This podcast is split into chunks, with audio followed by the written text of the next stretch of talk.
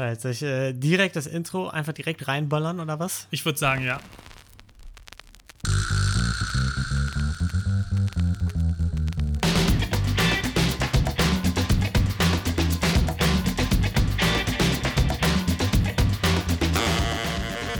Hallo und herzlich willkommen zu Verbrechen für Weicheier. Jetzt habe ich den Namen fast vergessen. Unserem True Crime Podcast ohne Mord, bei dem wir euch alle zwei Wochen ein bisschen was aus der Welt der Cornman, Raubüberfälle und sonstiger leicht verdaulicher Schandtaten erzählen. Wir, das sind wie immer mein lieber Freund Niklas. Hi. das kam früh. Und ich, Lino. Hallo. Sehr gut. Ja, ich freue mich schon, was äh, über Cornman zu hören. Diese gefährlichen Corn Maismänner. okay, es tut mir leid. Englische Aussprache ist nicht on point. Aber wir sind ja ein deutscher Podcast, ne? Genau. Deswegen passt das ja. Mhm. Erzähl mir doch lieber mal, statt mich hier zu kritisieren, wie das heute ablaufen wird, Niklas. Genau, heute wird es folgendermaßen ablaufen. Ähm, ich, ich fange an und werde dir ähm, von einem Fall erzählen, den ich recherchiert habe. Ähm, mhm. der, äh, der wird dich erheitern, erfreuen und schockieren zugleich. Ähm, dann reden wir Bin da ein bisschen gespannt. drüber. Ja, dann reden wir da ein bisschen drüber und ähm, danach wird der Spieß umgedreht und du erzählst mir von dem Fall, den du recherchiert hast. Mhm. Und äh, am Ende gehen alle glücklich nach Hause. Ja, weil bei uns hoffentlich kein Mord vorkommt, ne?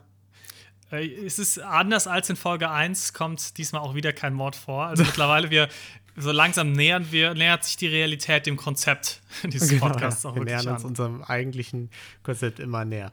Ja, wir wollen das Ganze natürlich trotzdem nicht verherrlichen. Es sind immer noch Verbrecher, die teilweise wahrscheinlich ähm, ein bisschen fieser waren, als sie jetzt vielleicht drüber kommen, wenn wir das erzählen.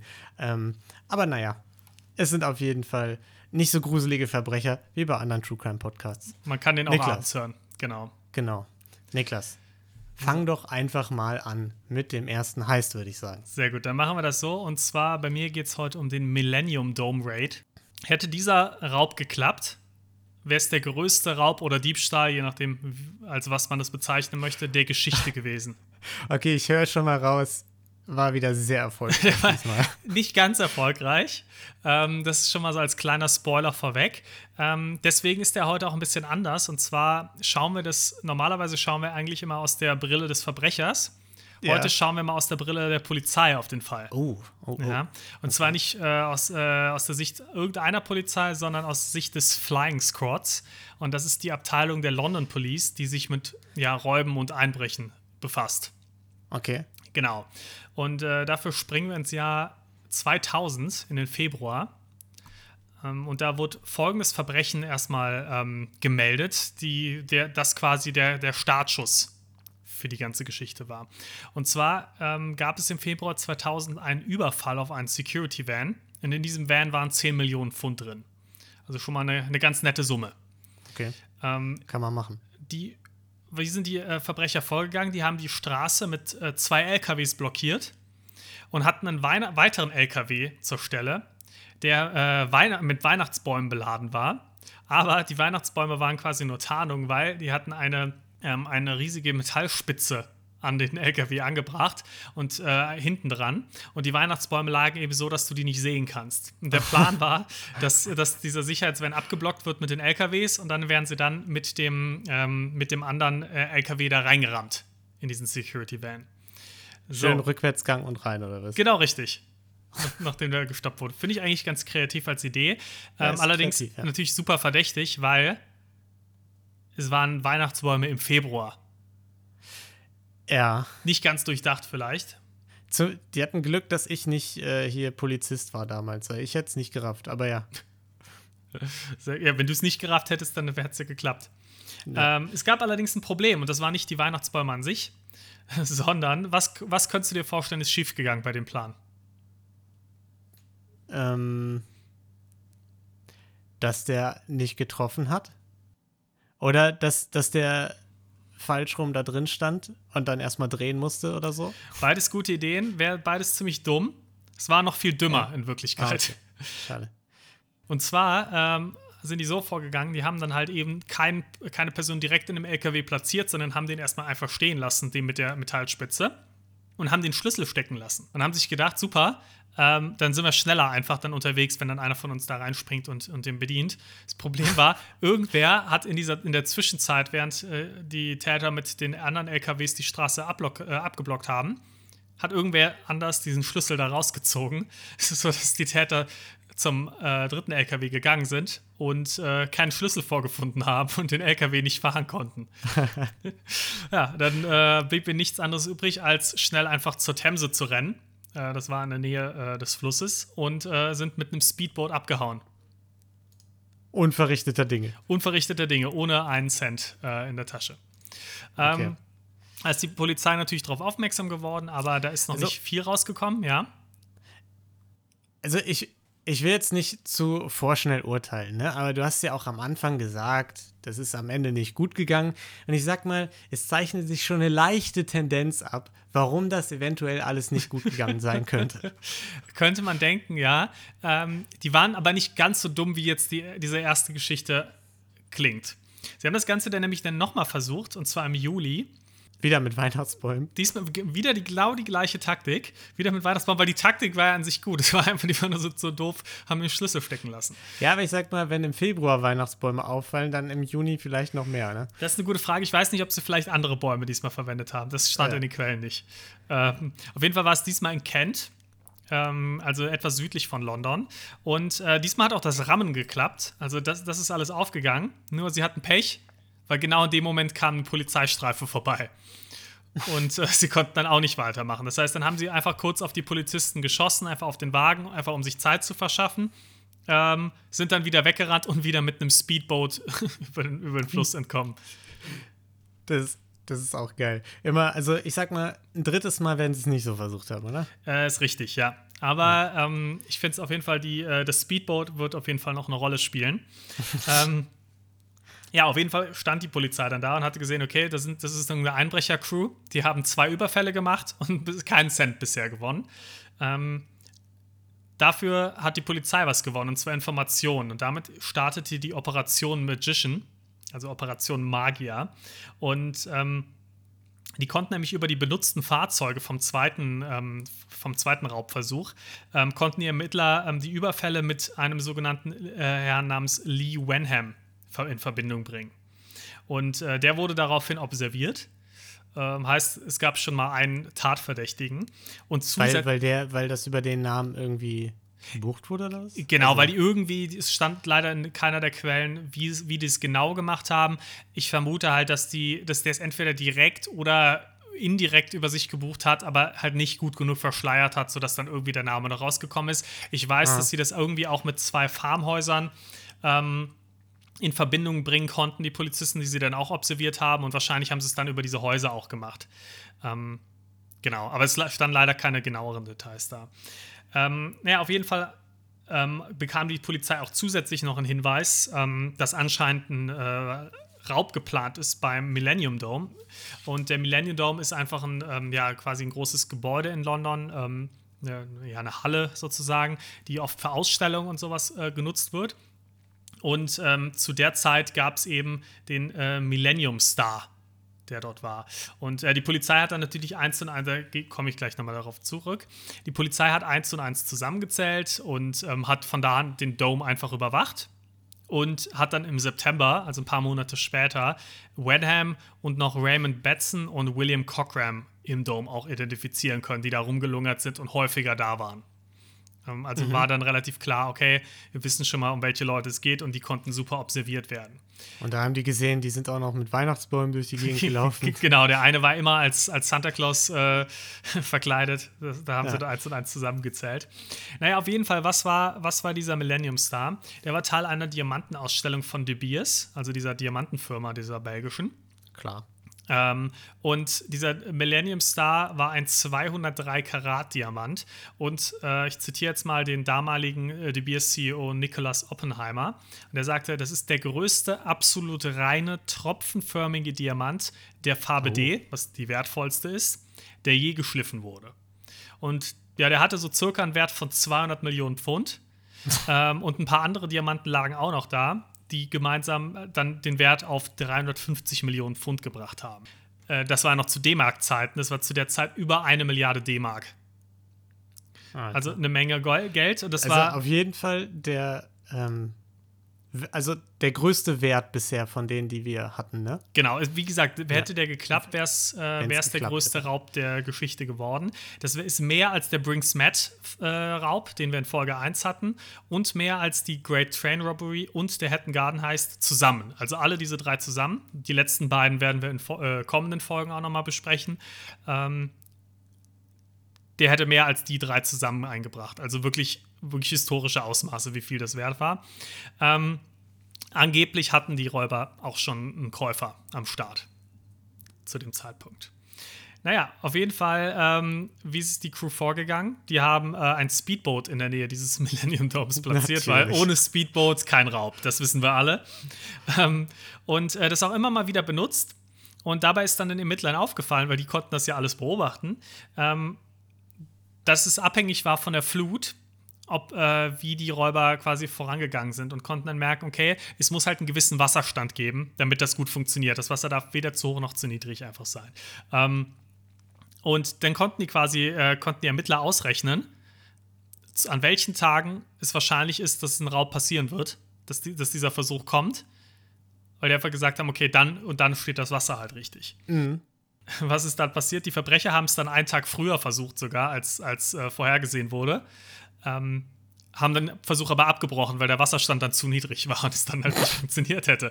Ähm, Hätten die mal bei der Polizei vorher angerufen und gefragt, ne, ey Leute, wann ist denn der Wasserstand gut? Das habe ich mir halt auch gedacht. Ähm, Im Prinzip haben die Polizisten diesen Raub besser geplant als die Verbrecher selbst. ja.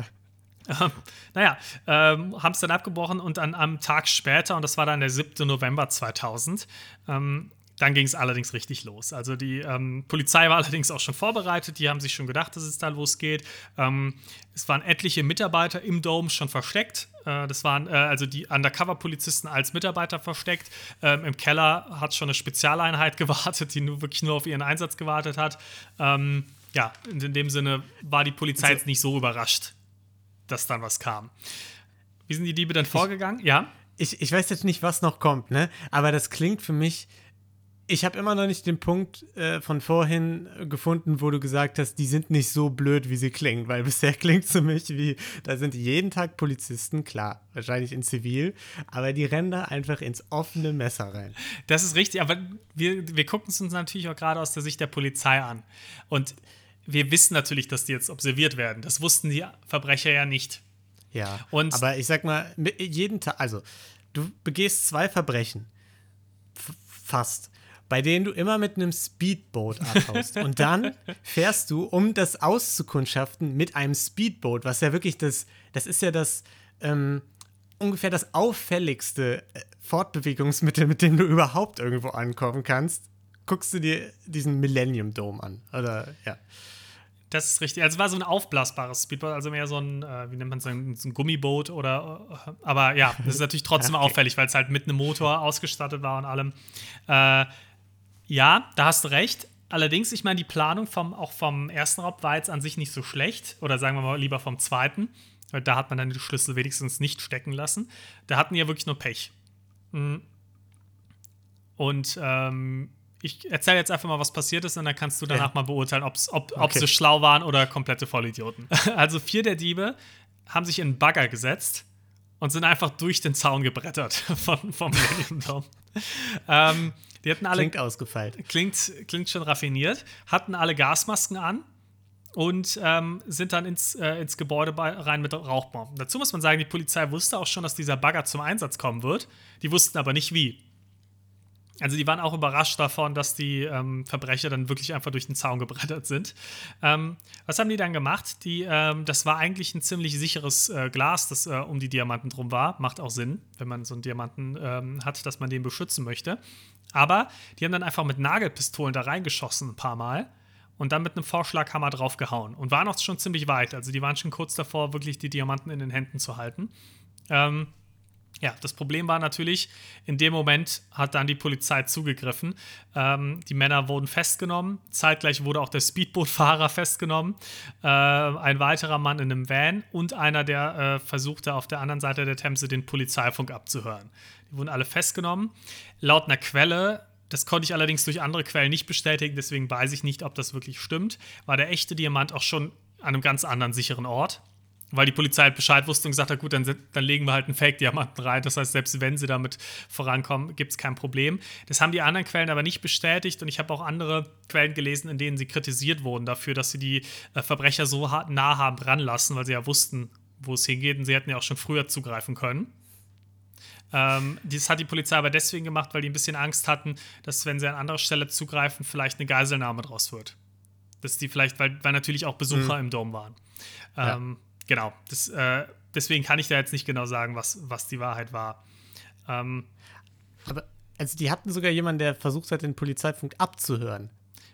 Also, hatten sie anscheinend, ja. Ja. ja.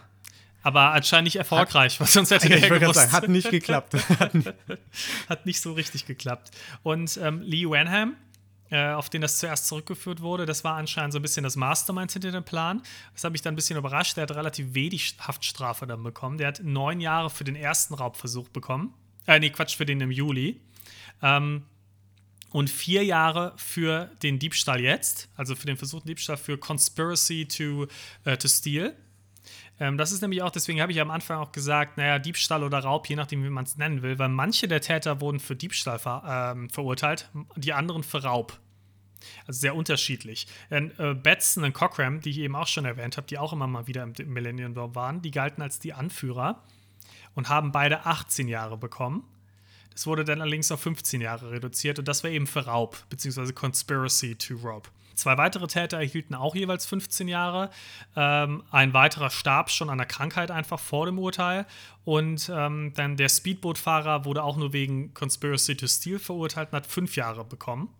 Okay, also der Unterschied, was ist der Unterschied? Ist Raub dann zum Beispiel Gewalteinwirkung auf sowas wie die Vitrine oder so und Diebstahl ist einfach nur das Ding zu nehmen? Das, da, genau, normalerweise ist der Unterschied zwischen Raub und äh, Diebstahl, ohne dass ich jetzt Jurist bin und es jetzt genau wüsste, dass du eben eine gewisse Gewalteinwirkung in irgendeiner Form halt haben musst. Für, ah. für einen Raub und ein Diebstahl hat das nicht. Ähm, okay. Heißt jetzt, ein Schloss knacken wird jetzt wahrscheinlich noch nicht als Gewalteinwirkung äh, gelten aber, ähm, oder das ist dann nochmal der Einbruch, nehme ich mal an, nochmal als extra ähm, mhm. Tatbestand. Aber äh, wenn du jetzt, wenn ich jetzt zu dir komme und ich klaue dir einfach dein Handy aus der Tasche, dann ist es Diebstahl. Wenn ich aber jetzt mit einem Messer auf dich zugehe und sage, gib mir dein Handy, dann ist es Raub. Jetzt mal so ganz oder mit grob. Einem, mit, mit einem Bagger bei mir in die Wohnung. Oder mit einem Bagger auf dich zufahre. Ja. Ähm, und warum da jetzt manche Täter das eine und manche das andere bekommen haben, beim Speedboot-Fahrer kann man ja sagen, gut, der wusste vielleicht nicht genau über die Pläne Bescheid. Der hat auch ähm, vor Gericht behauptet, ja, ich, äh, ich wurde gezwungen von den anderen dazu.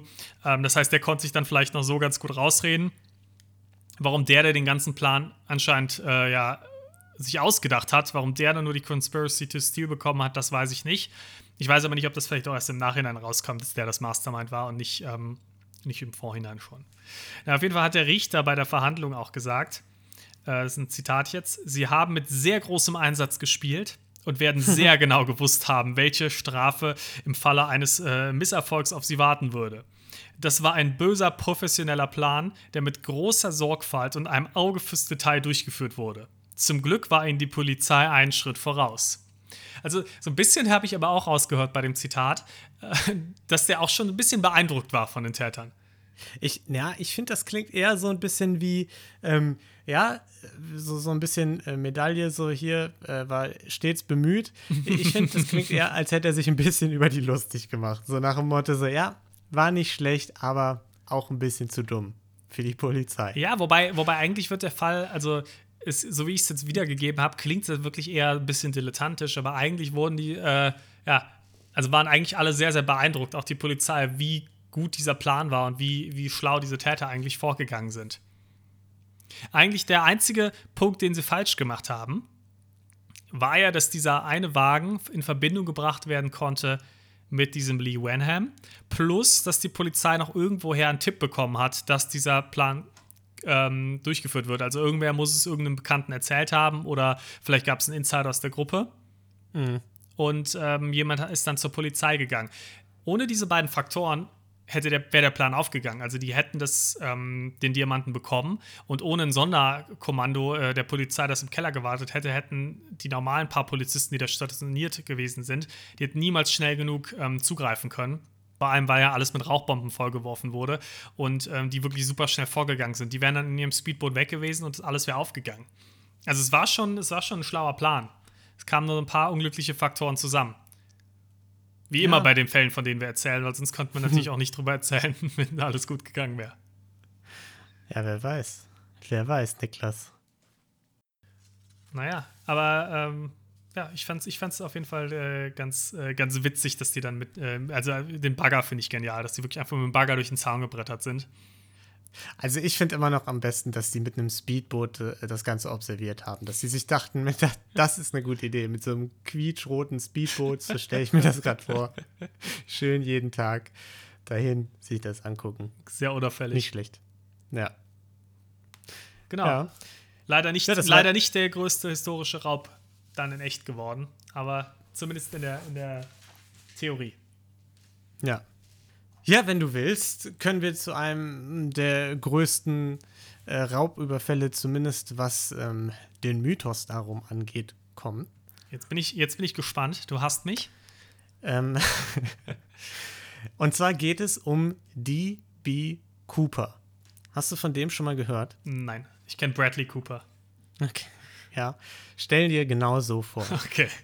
Und zwar hat Bradley Cooper am 24. November 1971 unter dem Alias Dan Cooper eine Boeing 727 unter seine Kontrolle gebracht und sich während des Flugs mit einem Fallschirm und äh, 200.000 US-Dollar Lösegeld im Gepäck in die Nacht verabschiedet. Trotz, also es war 71, ne, einer 45, äh, 45 Jahre andauernden FBI-Ermittlung, die erst in 2016 ähm, eingestellt wurde, bleibt es die einzige ungeklärte Luftpiraterie in der Geschichte der kommerziellen Luftfahrt und hat es aufgrund dessen in den USA so ein bisschen zu so einem Legendenstatus ähm, geschafft. Und DB Cooper, dieses Pseudonym, ist infolgedessen in total vielen Filmen und Serien und Liedern aufgegriffen worden. Also, du kannst ihn jetzt nicht. Meine Freundin zum Beispiel, als sie mir über die Schulter geguckt hat bei der Recherche, hat direkt gerufen: Den kenne ich aus Prison Break. also, da, wer die zweite Staffel gesehen hat, weiß, komplette zweite Staffel handelt quasi von seiner Beute. Okay, also Mhm. können jetzt, äh, ist, ist die Folge heute jetzt ziemlich langweilig für alle Leute, die Prison Break geguckt haben. Nein, weil es natürlich alles komplett in, unakkurat ist und ich habe das ganz toll recherchiert Sehr schön. und aufbereitet. Ich bin sehr ja. gespannt. Ähm, und zwar, bevor ich einsteige, kurzer obligatorischer Inflationscheck, ne? weil wir wollen ja ein bisschen was dazulernen. Wie viel Kaufkraft haben 200.000 US-Dollar heute? Also 50 Jahre später. Oh Gott, bei der- Inflation habe ich mich ja meistens eher nicht mit Ruhm bekle- bekleckert in den bisherigen Ja. Folgen. Ähm, aber danke, dass du es immer wieder abfragst. Ja, ja, ich, wir, Ähm, wir haben ja auch einen Bildungsauftrag hier. 340.000. Nein, 1,2 Millionen US-Dollar wer entspräche das heute ungefähr. Also schon nicht, nicht ganz der Millennium-Raub, aber dafür hat es wenigstens geklappt. So. Ähm, und zwar kommen wir mal zur Entführung selbst. Also, 1971, am Abend vor Thanksgiving, Thanksgiving, Englisch ist heute wirklich on point. ja, ah, zum Glück studiere ich nichts mit Sprachen oder so, ne? Das wäre jetzt peinlich. Ähm, spazierte ein Mann mittleren Alters mit einem schwarzen Aktenkoffer zum Flugschalter der Northwest Orient Airlines am Portland International Airport. Na, wie klang das? Ähm, Ich bin beeindruckt. ja, da behauptete er, er sei Dan Cooper und hat sich mit Bargeld einfach ein One-Way-Ticket für einen 30-Minuten-Flug nach Seattle gekauft. Und ist sich dann, ja, ist dann einfach in die Maschine gegangen und hat sich da im hinteren Teil gemütlich Kurze Frage. Damals musstest du noch keinen Ausweis vorzeigen oder irgendwas. Ich, ich wusste, dass die Frage kommt und ich habe versucht, es rauszufinden. Ich habe leider nicht in den ganzen Quellen rausgefunden, ob er jetzt einen gefälschten Ausweis hatte oder ob er das einfach behauptet hat. Mhm. Ähm, Aber in den 70ern, es würde mich nicht wundern. Also, ich meine, damals hast du ja auch noch geraucht ähm, im Flieger und da war, da war die Zeit, das war, das war ein bisschen vor 9-11. Da, ja, da war es noch ein bisschen anders mit, mit der Luftfahrt. Ja, da, da kommen wir auch noch weil, äh, drauf später, weil der Fall tatsächlich ein bisschen ähm, für Änderungen gesorgt hat, was das alles angeht. ähm, ja, der saß also da in der Boeing, der vermeintliche Geschäftsmann mit seinem schnieken Anzug mit schwarzer Krawatte, wartete auf den Abflug und bestellte sich, na klar, erstmal einen schönen Drink. Und äh, Niklas, hast du Madman gesehen? Was hat er wohl getrunken? Äh, ein Whisky. Ja, Bourbon mit Soda. Und äh, ja, hat er gewartet. 14.50 Uhr circa hob der Flug dann planmäßig ab. Und weil es ja nur ein 30-minütiger Flug war, hat er auch nicht lang gefackelt und sich kurz nach dem Start an die Flugbegleiterin Florence Schäffner gewandt und ihr einen Zettel überreicht. Was war ihre Reaktion? Natürlich, was ein Creep, ist bestimmt wieder eine Telefonnummer und hat sich den Zettel erstmal in die Handtasche gepackt. Bevor Cooper ihr dann zugeflüstert hat, Miss, gucken Sie doch vielleicht mal auf den Zettel. Ich habe nämlich eine Bombe. ähm, ja, das hat sie dann natürlich gemacht. Der genaue Wortlaut des Zettels ist unbekannt, aber im Grunde stand da einfach nur drauf, was er ihr gesagt hat. Ich habe eine Bombe. Er hat ihr dann. Dann hätte er es ja auch sagen können, einfach. ja. Er hat den Zettel dann auch wieder eingesammelt und dann hat er ihr nochmal sicherheitshalber seinen Koffer gezeigt, wo ganz viele gefährliche rote Drähte rausgeguckt haben. Und ähm, ja, dann, dann ist die Message auf jeden Fall angekommen. So, was hat er jetzt gefordert von ihr? 200.000 US-Dollar, vier Fallschirme, also zwei so primäre und dann zwei so Reservefallschirme und einen in Seattle bereitstehenden Tankwagen, denn er wollte Seattle nur als Zwischenstopp nehmen. Wie ihr euch vorstellen könnt, war die Flugbegleiterin erstmal ein bisschen nervös, ne? Mhm. Verständlich. Aber in den Quellen. Was? Verständlich. Ja. In den Quellen stand aber tatsächlich, dass er sie dann, Zitat, sanft beruhigte, was für mich ein bisschen creepy klingt, ehrlich gesagt. Aber auch eine andere Flugbegleiterin ja, wobei, hat ihn. So, ja. Ich habe jetzt schon so einen Don Draper-Typen im, äh, im Kopf, ja, genau. der dann äh, ganz smooth mit dir redet und sagt: Hey, alles wird in Ordnung, alles wird okay, äh, mach dir keine Sorgen. Ähm, genau. Also ich habe jetzt eigentlich so, so einen Gentleman-Gangster gerade im Kopf. Genau so hat ihn auch eine andere Flugbegleiterin beschrieben, die gesagt hat, der war eigentlich ziemlich nett, rücksichtsvoll und ruhig. Ja. Naja, sie haben dann auf jeden Fall die Nachricht dem Piloten weitergegeben, er der Flugsicherung, die den Behörden und den FBI und so. Und die Passagiere haben, soweit ich das jetzt verstanden habe aus den verschiedenen Quellen, gar nichts davon mitbekommen. Denen wurde gesagt, kleineres mechanisches Problem, das Flugzeug kann noch nicht ganz landen, sind ein bisschen über dem Flughafen in Seattle gekreist, während eben die Behörden versucht haben, den ganzen Forderungen gerecht zu werden. Was macht er in der Zeit, Niklas? In der Wartezeit? Ähm, noch einen Drink sich genehmigen. Exakt, natürlich einen zweiten Bourbon holen. Bisschen. Die, die 70er waren einfach eine bessere Zeit. Da war wirklich ja, alles besser. Da lief das noch anders. Bisschen Smalltalk mit den Stewardessen. Ähm, ja, hat den so währenddessen so ein bisschen das Terrain unten beschrieben, hat genau gewusst, okay, Militärbasis 20 Minuten entfernt und so. War eigentlich ganz nett und hat den sogar angeboten, für den Zwischenstopp in Seattle Mahlzeiten für die gesamte Crew noch zu bestellen. ähm, ja, und als die FBI-AgentInnen dann alles zusammengesucht hatten, landete das Flugzeug um kurz vor sechs abends in Seattle. Ähm, das Geld, ja, wird vielleicht noch wichtig, war unmarkiert, aber die hatten extra alle Scheine, alle Seriennummern abfotografiert und so. Ja, die sind also jetzt am Flughafen. Niklas, mhm. was könnte hier schieflaufen? Was, wo könnte es haken bei seinem Plan? Naja, das, er will wahrscheinlich danach wieder in die Luft oder mit einem Wagen dann weg, weil du hast ja mhm. schon, schon verraten, er will ja wieder mit, einem, mit dem Fallschirm fliehen. Ähm, es kann haken bei der Übergabe, dass sie ihm das Geld geben und ihn einfach irgendwo rauszerren, äh, je nachdem, wie er die Übergabe gestalten möchte.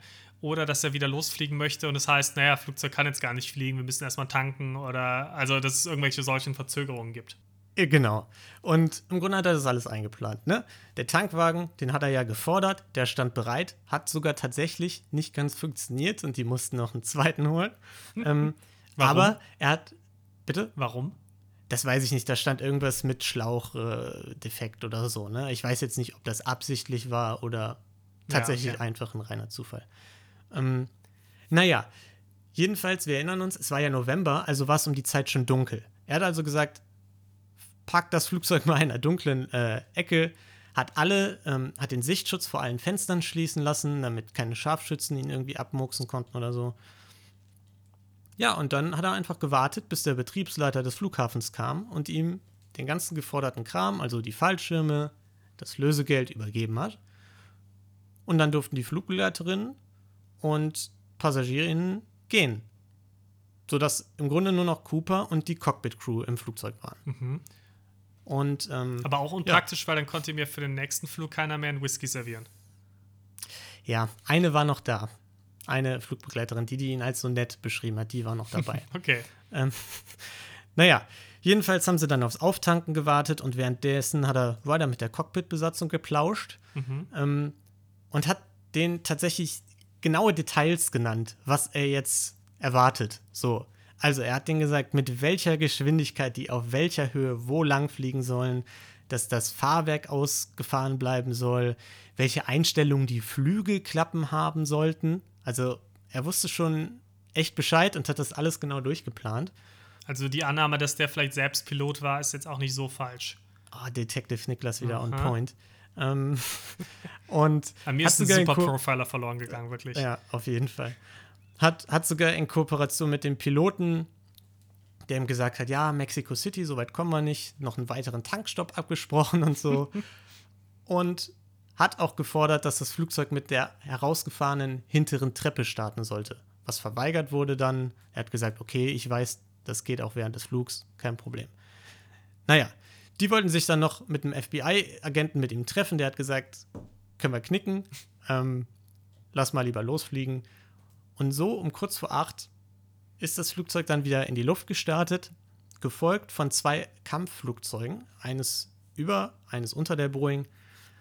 Und äh, ja, hat sich auf die Route begeben, die er vorgeschlagen hat. In der Luft hat er sich dann tatsächlich keinen weiteren Bourbon bestellt, sondern er hat die gesamte Crew, also die eine Flugbegleiterin, zu den Piloten ins Cockpit geschickt und gesagt, die sollen die Tür verschließen. Paar Minuten nach, ähm, nach dem Abflug schon blinkte im Cockpit ein Warnleuchte auf, dass der Luftstromapparat, frag mich jetzt bitte nicht, was das ist, aktiviert worden war. Hätte ich jetzt schon Und- erwartet ähm, bei der Recherche, dass du dich da mal in die, in die Funktionsweise vom Flugzeug ein bisschen tiefer einliest. Ja, ich habe ich es überlegt, aber ich, ich war mir nicht ganz sicher, wie, wie spannend das ist. Und dann habe ich es rausgenommen. Ähm, und die Crew bemerkte, dass der Luftdruck abfiel. So, Viertel nach acht hat er sich gedacht, Primetime, hat, äh, dann hat das Heck des Flugzeugs so eine Aufwärtsbewegung gemacht. So, also, ich muss dir vorstellen, Flugzeugnase nach unten, Heck nach oben. Ähm, ja, und das war das Indiz dafür, dass um diese Zeit circa Cooper wohl aus dem Flugzeug rausgesprungen ist. Nach der Landung, circa zwei Stunden später, wurde das Flugzeug dann nochmal vorsichtshalber durchsucht, war aber komplett leer. So, das heißt, erstmal ist er davongekommen. Nicht so schlecht. Mhm. Hat, hat, haben wir die Kampfflieger nicht irgendwie entdecken können? Nee, tatsächlich, weil es eben schon dunkel war, haben die den weder sehen können, noch irgendwie auf, ihr, auf ihrem Radar, weil er hatte ja einen schwarzen Anzug an, so. Es war finster, irgendwie ein bisschen wolkig und so, konnten ihn nicht sehen. Hm.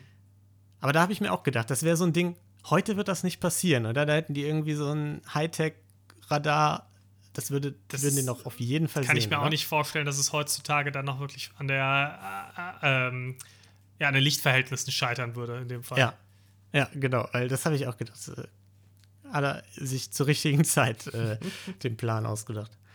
Aber jetzt Ermittlung. Du hast ja schon quasi angefangen, ne? Detektiv Niklas. Mhm. Was würdest du jetzt als erstes machen, um zu sagen, den schnappen wir uns? Ähm, na ja, gut, also einerseits natürlich schauen, ob dieses Geld, das fotografiert wurde, irgendwo auftaucht, aber das wird wahrscheinlich gerade in den 70ern etwas schwer gewesen sein. Ähm, und dann irgendwie schauen, wann, also du kannst es ja auslesen ähm, im Flugzeug, wann wurde diese, ich habe schon wieder den Namen vergessen, oh, mein Mikrofon fällt gerade runter, sehr gut. Ähm, wann äh, wurde die, äh, ja, diese äh, Der Klappe Luftstromapparat. geöffnet? Der Luftstromapparat, genau. Wann wurde der aktiviert? Ähm, was ist so ein Zeitfenster, das realistisch ist für einen Absprung?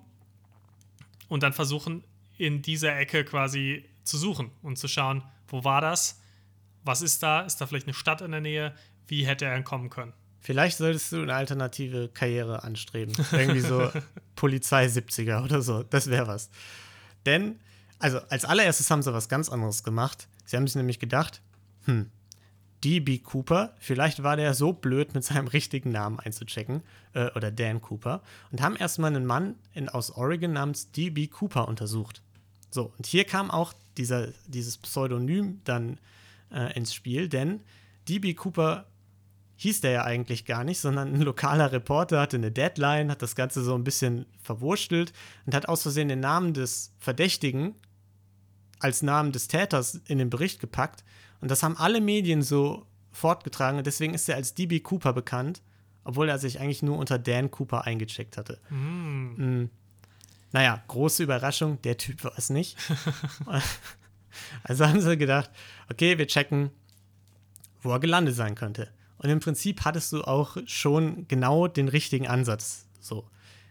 Allerdings war es schwierig, das Ganze zu berechnen, berechnen, denn sie wussten erstmal nicht genau wann, wo, bei welcher Geschwindigkeit er in welcher Höhe abgesprungen ist, wie lange er gewartet hat, um den Fallschirm zu öffnen. Und da hätten halt kleine Unterschiede äh, zu riesigen Veränderungen der potenziellen Landezone geführt. Mhm. So.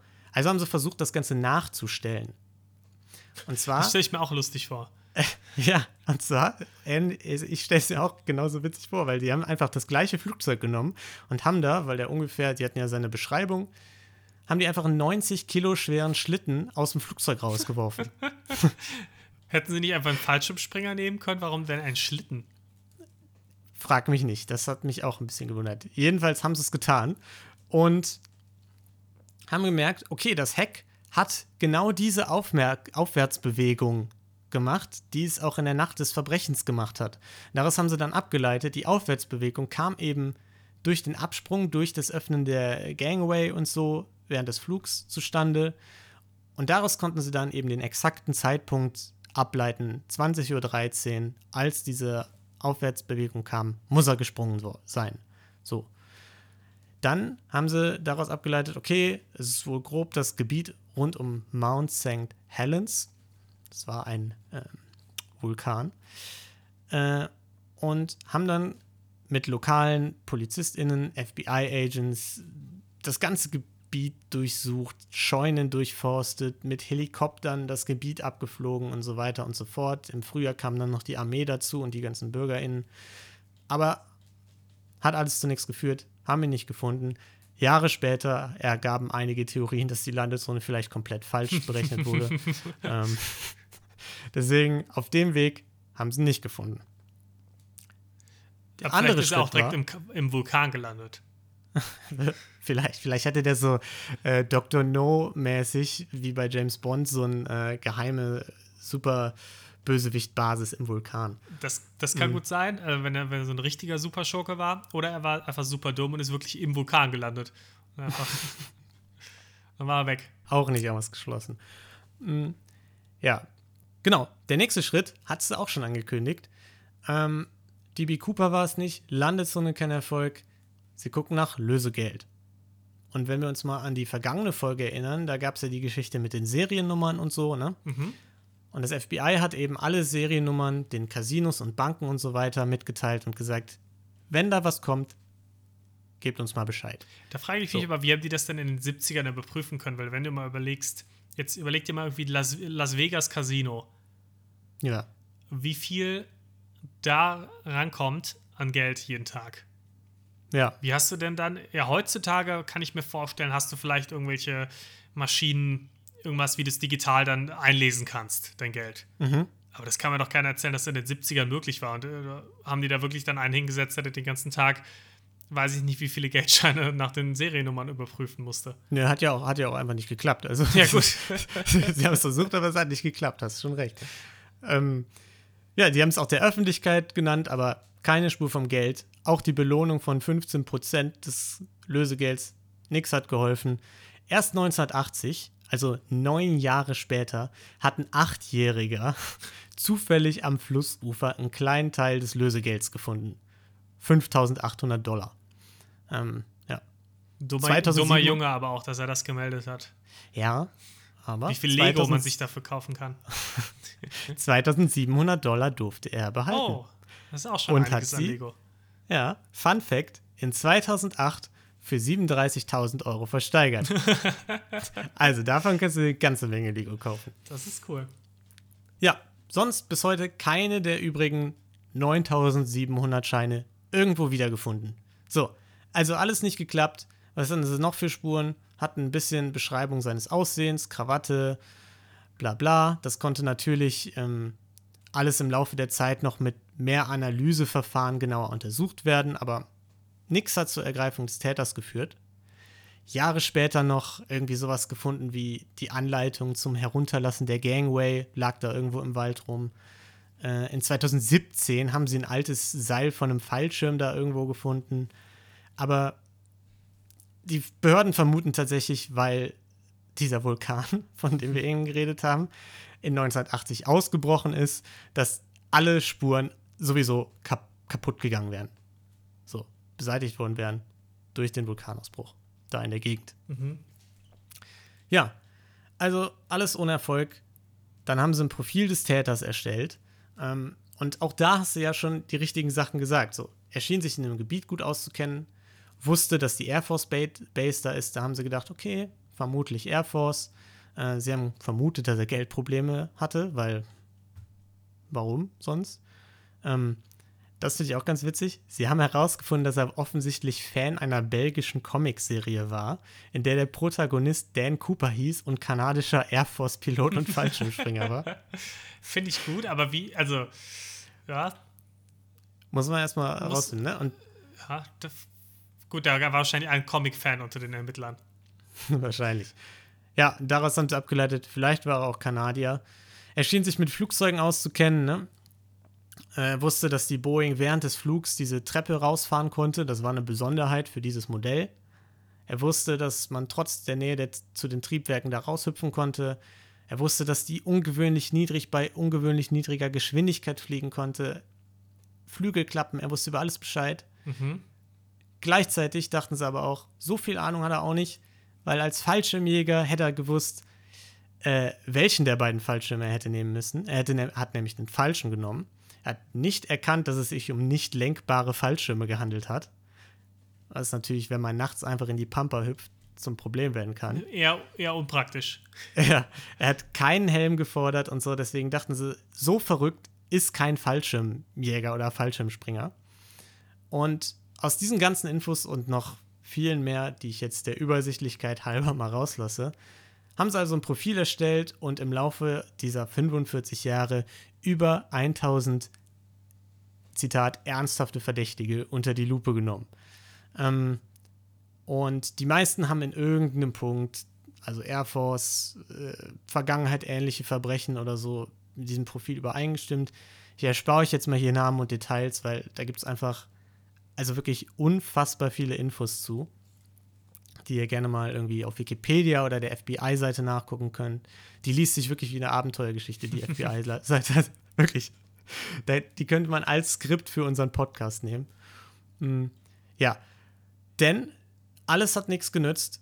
All die Leute da waren es offensichtlich nicht. Dan Cooper wurde nie gefunden. So, jetzt gibt es zwei Theorien. Vielleicht hat er sich ein nettes Leben gemacht mit den 200.000. Ähm, wahrscheinlicher ist aber laut FBI, dass deine Vulkantheorie mehr oder weniger stimmt. und er bei der Landung einfach gegen einen Baum geklatscht ist oder so und den Sprung nie überlebt hat. So. Wobei ich mich da auch frage, hätte man den dann nicht irgendwann mal da gesehen einfach? Naja, also, aber nicht, vielleicht vielleicht nicht innerhalb von zehn Jahren. Wenn in, den, Ja, wenn, es in, wenn in den 1980 der Vulkan ausgebrochen ist, ja, wenn es tatsächlich dort war, ja. kann ja gut sein. Und je nachdem, was für ein Waldgebiet das ist, ich meine, die USA haben ja ein bisschen Platz. Mhm. Kannst Ja, ich, ich fand es einfach irgendwie verwunderlich, dass da irgendwo einer mit Beutel rumliegt und Aber ja, das, ganze ist zumindest, wenn wir jetzt mal davon ausgehen, dass alles geklappt hat und er sich irgendwo ein schönes Leben gemacht hat, ähm, dann kann man ja sagen, naja, das ist, äh, ist der erste Täter, den wir hatten, der den Raub geschafft hat, Mhm. plus am Ende auch noch davongekommen ist, also dann nicht irgendwann im Nachhinein noch überführt wurde. genau, ja. Ähm, Wobei man natürlich da auch sagen muss, der Wert ist ja jetzt auch nur bedingt hoch. Also das ist jetzt auch keine Summe, von der du in Saus und Braus leben kannst für den Rest deines Lebens ja, oder irgendwas aber ich anderes sag zu jetzt mal machen. 1 1,2 Millionen Dollar Kaufkraft, da kannst du ja schon erstmal. Oh, stimmt. Ich hatte meine, ich hatte meine Schätzung gerade im Kopf. Ich hatte Ja. nicht im Kopf, das ist ja, ich hatte die 300.000 im Kopf. Mit kannst 1,2 du- Millionen, da, das schon eher, ja. Da kannst du Wenn es. der das in den 70ern in Apple-Aktien investiert hat, dann geht's ihm gut. Und das hat er mit Sicherheit. Ja.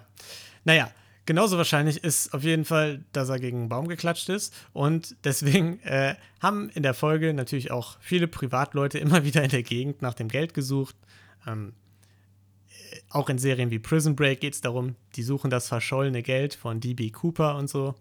Aber das sind so Geschichten, so fangen halt Horrorfilme an. Also ich würde jetzt nicht irgendwo anfangen, im Wald irgendwelches, äh, irgendwelches Lösegeld zu suchen. Das wäre das wär mir zu riskant. Das, das können andere Podcasts übernehmen. Das machen nicht wir. Das machen wir nicht. Vor allem äh, bei so Seriennummern, die komplett bekannt sind und diesem Fall zugeordnet. Es geht bestimmt gut aus, das auszugeben, das Geld. Ja, wobei, also klar, wenn du jetzt sagst, also wenn du jetzt wirklich plötzlich etliche Scheine aus dieser Seriennummer ausgibst, ja. Auf der anderen Seite, wenn du, ähm, also wenn du jetzt irgendwie mit einem Schein erwischt wirst, der zu der Seriennummer äh, gehört, 40 Jahre später, Ja, also ich glaube nicht, dass wird dir wahrscheinlich kein Strick draus glaube ich nämlich ja. auch nicht. Ja. Naja, jedenfalls, weil es so erfolgreich war, noch ein bisschen so, was in der Folge passiert ist, weil das fand ich ganz witzig, ähm, gab es tatsächlich ein paar Nachahmer, die sich dachten, was der kann, das kann ich schon lange. Und nachdem er sein Heist im November 71 durchgezogen hatte, haben in 1972 allein 15 weitere Leute versucht, das eins zu eins exakt so nachzumachen. Alle ohne Erfolg. Ja, natürlich. Komischerweise. Ähm, und 31 Entführungen, Flugzeugentführungen gab es in dem Jahr insgesamt. Ähm, ja, ah, die meisten wollten einfach nach Kuba oder so. Ja, und daraufhin, das hast du auch am Anfang einmal angesprochen, dachte sich die Federal Aviation Administration dann, da geht noch was in Sachen Sicherheit. und hat in 1973 dann eingeführt, dass in Zukunft sämtliche Airlines ähm, die PassagierInnen und ihr Gepäck durchsuchen müssen. Wodurch dann auch tatsächlich in den in 73 und so schon die Zahl der Flugzeugentführungen rapide gesunken ist und es nur noch so ein paar Leute gab mit psychischen Krankheiten und so, die das gemacht haben, wo es dann schiefgelaufen ist. Und ähm, ja, und die äh, Boeing-Maschinen wurde tatsächlich umgebaut, alle, und mit der sogenannten Cooper Vane ausgestattet, die eben verhindert, dass die Treppe einfach während des Flugs heruntergelassen werden kann. Und äh, alle Cockpits haben Gucklöcher bekommen, damit äh, die Crew schauen kann, was hinten so abgeht. Ähm, aber da noch mal eine Frage. Hatte er denn wirklich eine Bombe dabei?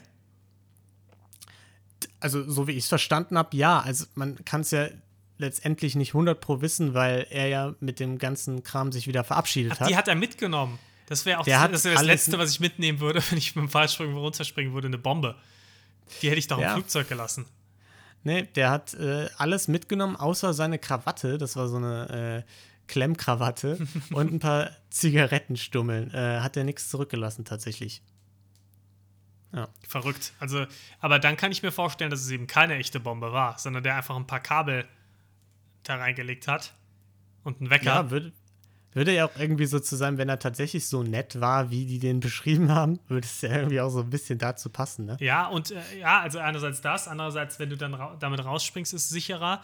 Und äh, noch ein weiterer Punkt ist ja auch, falls irgendwas schief geht, kann ich mir vorstellen, dass es auch eher positiv für deine Haftstrafe ist, wenn du keine echte Bombe dabei hattest.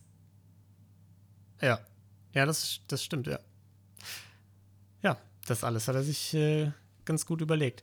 Der hat sogar, das haben sie auch äh, spekuliert, darauf geachtet, das an einem Freitag oder so zu machen, damit äh, quasi er übers Wochenende Zeit hat, so die Theorie, aus dem Wald rauszukommen und potenziell zu seiner Arbeit zurückzukehren, damit er keine Fehlzeit auf der Arbeit äh, also aufweist und sie darüber finden können. So.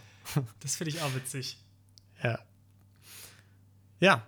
Und ähm, soll ich noch einen Mord mit reinbringen? Oder, oder eher nicht so? Ja, dadurch, dass wir am Ende sind, würde ich sagen, kannst du es schon machen. Jetzt äh, für alle, die, keinen, die von keinem Mord hören wollen, die können jetzt ist schon nix, ausschalten. Ist, auch- ist, hat auch eigentlich nichts mit ihm zu tun. Also es bleibt ein mordloses Verbrechen. Ähm, in 2013 wurde der Besitzer der Fallschirmsprungschule, wo diese Fallschirme da ähm, hergenommen wurden, mit denen er abgesprungen ist, wurde äh, ermordet in seinem Haus aufgefunden.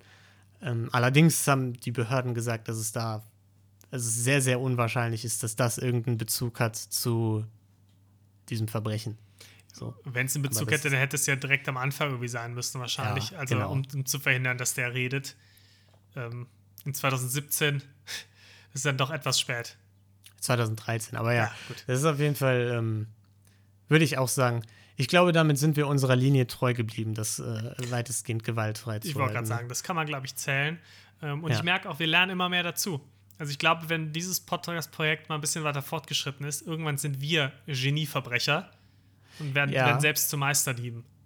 Ja, ich glaube auch. Also so, so langsam, so wie du mittlerweile weißt, wie man Verbrecher findet, äh, weißt du natürlich auch, wie man Verbrech äh, wie man der Polizei entkommen kann im Umkehrschluss, ne? Genau, und wir, wir bilden uns hier quasi, also es ist eigentlich quasi ein Ausbildungspodcast für Verbrecher. wenn man- wenn man so Ja. Super. Also, herzlich willkommen zu unserem Ausbildungspodcast zu Verbrecher. Äh, ja. Ihr dürft euch bei uns bedanken. Ja, ich finde es einfach Schickt, schön, wenn schickt uns einen Diamanten vorbei, wenn ihr mal was klaut. Genau, ich würde so ein paar, paar Golddukaten hätten wir auch gerne. Ja, Ich finde es einfach auch schön, wenn man der Gesellschaft was zurückgeben kann mit so einem Projekt. ja finde ich auch. Sehr schön. Gut. Ich glaube, Ja, damit, damit haben wir es dann auch schon ähm, mit Folge 3 mittlerweile unseres äh, Verbrechen für Weicheier Podcasts. Wir danken euch fürs äh, Zuhören und auch wieder mal fürs Feedback nach der vergangenen Folge. Hoffen, dass ihr uns auch nächste Woche, nee, in zwei Wochen wieder zuhören werdet. Und bis dahin wünschen wir euch eine wundervolle Zeit. Bleibt gesund und ähm, bis bald. tschüss. Tschüss.